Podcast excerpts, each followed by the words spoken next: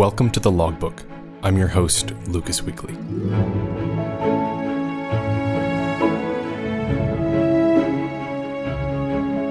This episode is supported by you, the listeners, through Patreon. Head over to thelogbookpodcast.com for more information. This time we hear a few stories from Stearman restoration projects, and we find out what happened to those planes after they were completed and sold. Graduated from uh, Embry-Riddle in uh, 1969, and uh, I got my A&P my engineering degree this the same graduation, and uh, I started to uh, take flying lessons. And so I was working with Tilford Aviation in Daytona, and we had a flying club at, at Tilford, and I was kind of their guy that kept the airplanes going. So in exchange for that, I got flying time, which worked out perfectly. I finally got my uh, pilot's license.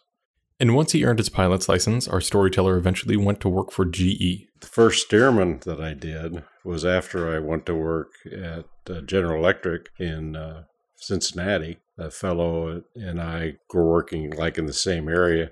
I was in in development engineering, and he was a mechanic on the floor. We got talking about airplanes, of course, and uh, he says, "You know, we ought to get together and restore something."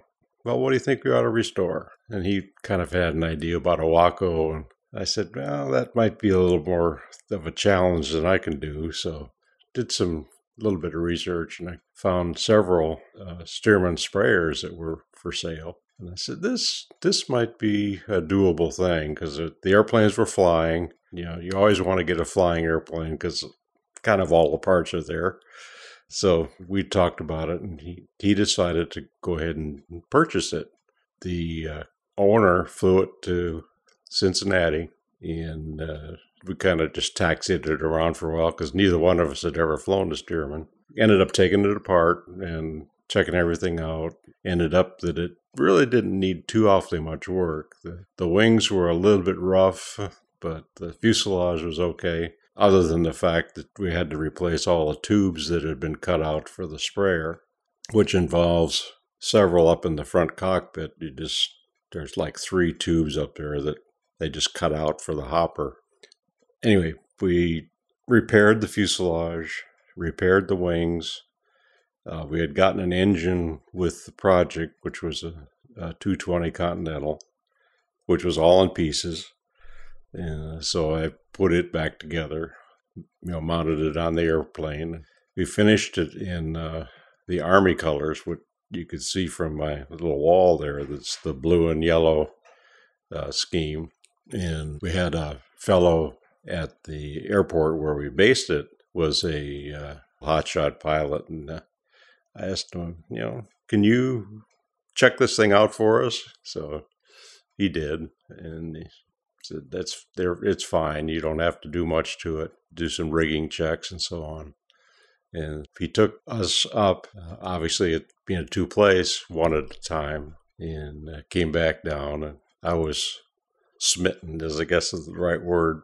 Uh, Stearman became my go to airplane, if that's the right word. But anyway, and somehow we got into a riff, and he decided that if we were going to give rides in this airplane, that he didn't want any part of it. So he ended up selling it since he, you know, he had full ownership of it, and I just did the work, and he did some of the work. So anyway, he sold it and it was kind of interesting because back then it was this was 1973 74 somewhere right, on, right around in that time period.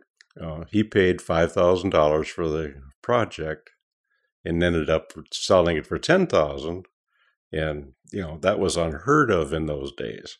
What he did was uh, he gave me half of the money for doing the work on it, and he kept half of it. So the garage that I built it in was in a subdivision uh, in the north side of uh, Cincinnati. So I just took that money and built a two car large garage. So I said, okay, this is going to be my workshop. So another friend of mine at GE decided that he wanted to do a Stearman as well. So he was a World War II B 29 pilot, and uh, he was just eaten up with Stearmans as well. So we found this project. Uh, I can't remember where it was, but we brought it home and uh, tore it down. It was the the 450 horsepower, the red and white one that's on my wall there. We did that airplane in nine months from when it flew in till it flew back out again. That was almost unheard of because I just went nuts building this airplane.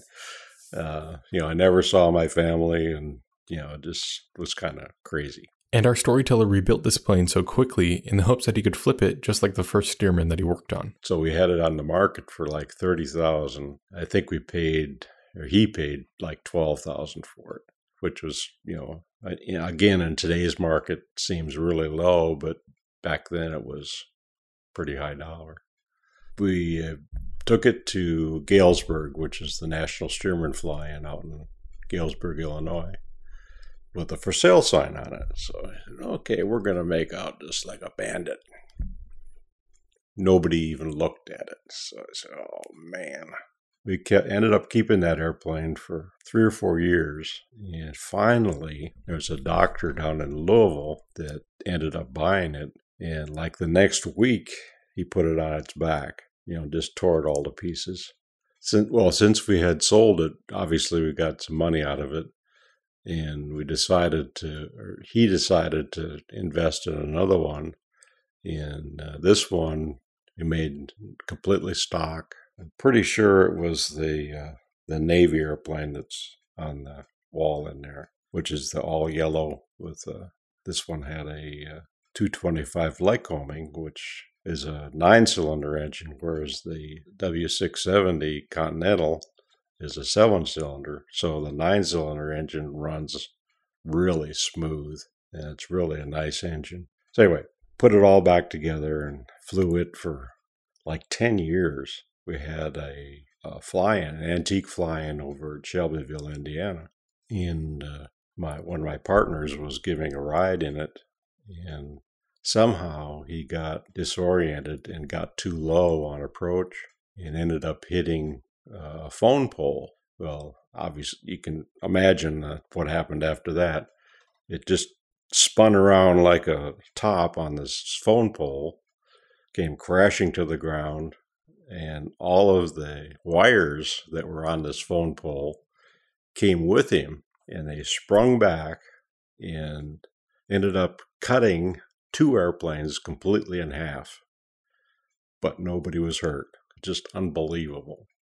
So that that airplane was then totaled, and the insurance company paid off. However, we had underinsured it because we had kept it so long. We never kept up with the insurance, so we had it insured for like thirty thousand. It was an eighty to ninety thousand dollar airplane, and yeah, here we got this 30,000 from the insurance company. It was really disheartening to us both. So anyway, that that airplane was totaled and I went on to build several other airplanes after that. And I've seen, you know, all, I've like I said, I've done 15 Stearmans over the years and uh, I would say half of them have been wrecked and disappeared. You know, they just either went into parts or for whatever reason. The identity of the airplanes has just been lost somehow or another. So the first one, which was the the first airplane that I did, that you know, he talked about that guy uh, at GE. The owner flew it up a blind canyon and just ran out of altitude. Just I don't know how he survived, but he did. But the airplane, I think it's probably still sitting there. You know, it just crunched it up at the end of this canyon. The first one that I did that we did in 90 days, uh, an air air show guy bought it, ended up doing aerobatics too close to the ground, and it unfortunately killed him. Okay, yeah, they're they've been wrecked, but what really happened? And in most kids' situations, it's a landing accident or because a Stearman is a real squirrely on landing. It, it just wants to ground loop really easy if you aren't careful. So most of the accidents are, uh, are as a result of that. There are exceptions, of course, like the fellow doing aerobatics, but I can't think of anything other than those that I can relate to. Oh, another one that I restored, we had a uh, Piper J5. It's like a PA12, except it's got the smaller engine and no cowling, and that was an award winner. Sad story on that one. We were going to West Palm Beach from from here, and we got about 20 miles out, and the engine quit just like that. Wasn't any sputtering, no nothing. And uh, we were over a fairly large field, so I said, "Well, I said we might as well put it in that field." I don't know what our thinking was, but anyway, we ended up landing downwind. And I mean, we were just screaming by the time we got near the ground, and we were running out of land. So we got got to the end of the land, and we were about ready to run into some trees. Ended up intentionally ground looping it, which basically put us on on our back, and it it totaled that airplane too. So our neighbor over here, neighbor over there, and I've I've got a box trailer and that I used, and our neighbor's got a box trailer. So we went down and took it apart, loaded it in that. Again, it was totaled. Fortunately, we had an adequate amount of insurance, so we got reimbursed very nicely on that one. And the, the one that we wrecked here, we had an adequate amount of insurance on. So what we ended up doing on those two airplanes is buying them back from the insurance company and then selling them. I was I had had it with restoring airplanes at that time, so so we made out very well on those two airplanes. Never had an engine quit. That's why it was so surprising to me when uh, the J5 engine decided to stop. Never did find out why. The only thing I think of, you know, thinking back, it could have been the vent that connects the two tanks together it could have been a, like a mud dauber or something that got into that vent because if it can't get air, it's just going to have you know back suction on it and no no fuel feed. That's the only thing I can think of that happened. I wasn't able to you know prove that at all at the time. Now, on a much lighter note, many of the planes our storyteller restored are still flying today. I haven't researched it enough to to know exactly. You know, if you go on the FAA website, it tells you if it's still registered, but it doesn't necessarily tell you if it's still flying. so. And the planes that were totaled were used as part planes for other restorations. Or they were completely restored again, like the one that hit the phone pole earlier in the episode. We just came back from a trip to Norway about, about a month ago, and just before I left on that trip, I got an, got an email from a fellow in England saying, I've got this Navy airplane that you restored, and I'd like to come by sometime this summer to the States and talk to you about it. That was the first I'd ever heard of this airplane since it was wrecked.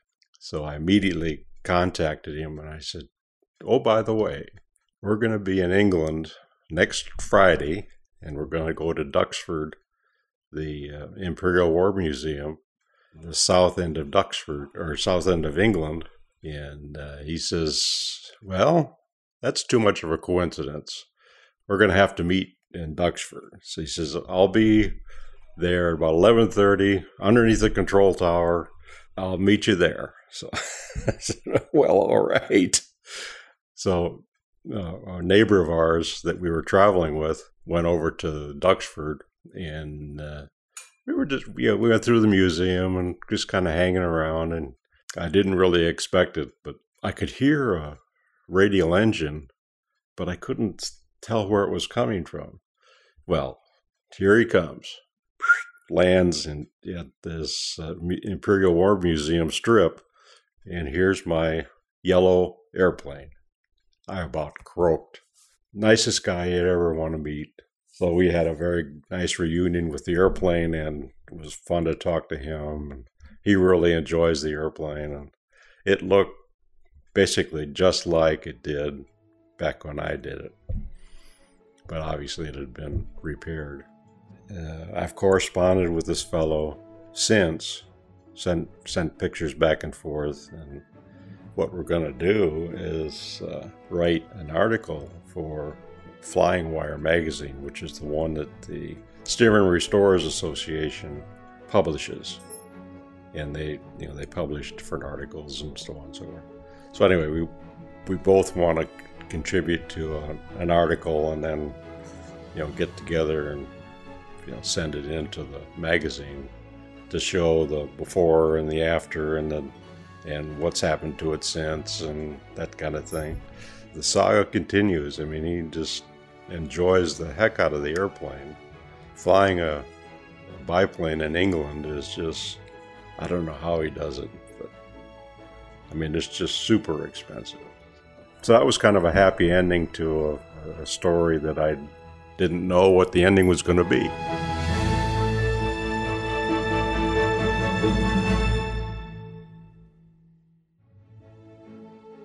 Pete Reed restored 15 Stearmans along with several other covered fabric airplanes, many of which are featured in framed photos on a wall in his house. Today, Pete and his wife are retired and live at Love's Landing. Pete doesn't restore airplanes anymore, but he does have a Karmann Ghia convertible that he tinkers around with every once in a while. You can check out pictures of Pete's Stearman restoration wall and pictures from his other builds, as well as more information about these stories, by going to the article at thelogbookpodcast.com. This episode was supported directly by your donations. If you enjoy the show, you can support its production by becoming a patron. Through Patreon, you set a donation level that is given every time a new episode is released, and you can always set a monthly limit so you don't go over your budget. Depending on the amount donated, you are granted access to different rewards that are as simple as hearing a sneak preview to the next episode, all the way up to exclusive content that didn't make it into the show. Any amount is helpful, and the more that's donated, the more the show can improve. Head over to our website, thelogbookpodcast.com, and click on the Patreon banner at the side of the page to start supporting. Also, don't forget to rate and review the show on iTunes or wherever you listen to podcasts. It really helps bring awareness to the logbook. If you have a story about anything in aviation, we would love to hear it, and it may even become an episode of the logbook. You can send us an email by using the contact page on our website. Thank you so much for listening, and I hope you come back for the next entry in the logbook.